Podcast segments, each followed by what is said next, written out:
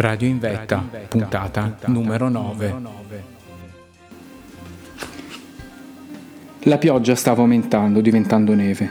La temperatura, invece di aumentare con l'arrivo della giornata, stava diminuendo.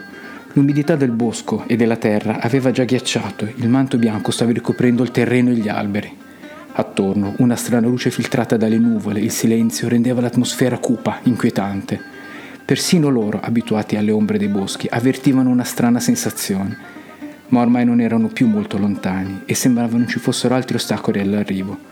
Senza indugiare, ricaricarono gli zaini in spalla e ripresero il cammino. Sapevano di essere in ritardo, avevano i minuti contati per completare l'operazione e tornare al rifugio.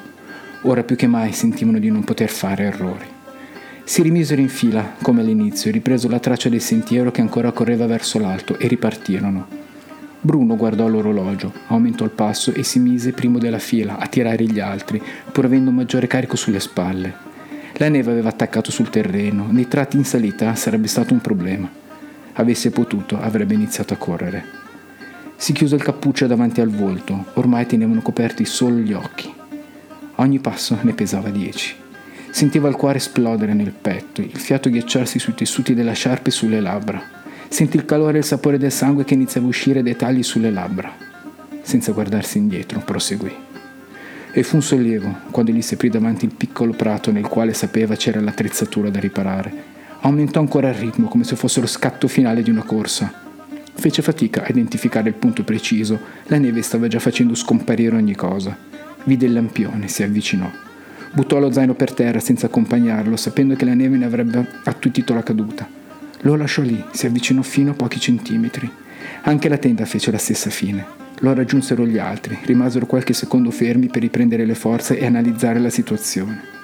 I ruoli di ognuno erano già determinati, le competenze specifiche. Si muovevano coordinati come una perfetta squadra.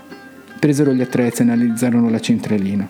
Lavoravano piano ma concentrati, sapendo che ogni istante era prezioso. Impiegarono quasi un'ora a sistemarla. Il ghiaccio aveva reso impossibile qualsiasi tipo di operazione manuale.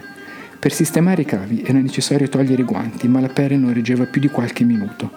Piccole brandelli di tessuto cadevano nella neve, sporcandola di rosso.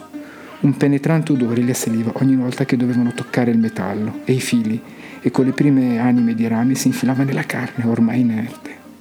Con un ritmo snervante, ad uno ad uno, tutti i collegamenti furono ristabiliti. Presero la radio, la collegarono, Esisteva un sistema per il controllo delle trasmissioni di dati. Accesero il quadrante, controllarono che tutto fosse a posto. Quasi tremarono quando giunse l'attimo di premere il pulsante. Se il segnale fosse arrivato fino alla base e tornato, confermando che tutto era sistemato, si sarebbe accesa la spia verde, altrimenti, se fosse stata rossa, avrebbero avuto un grosso problema. Il canale di comunicazione poteva essere interrotto in qualsiasi punto, solo seguendolo metro per metro, testandolo a intervalli regolari si sarebbe raggiunto al guasto ma con quel tempo sarebbe stato impossibile. Attesero con il fiato sospeso.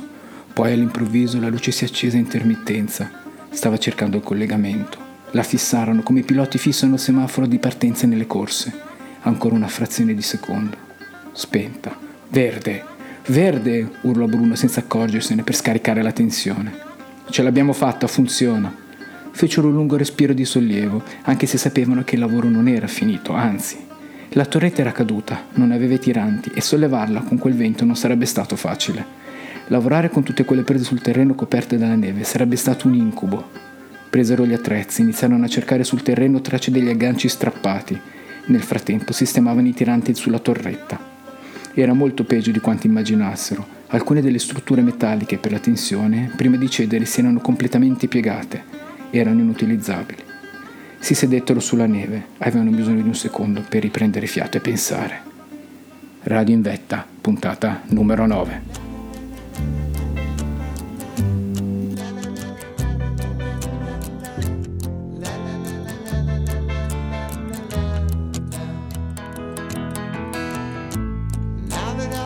everything to you. You say you wanna start something new. It's breaking my heart you're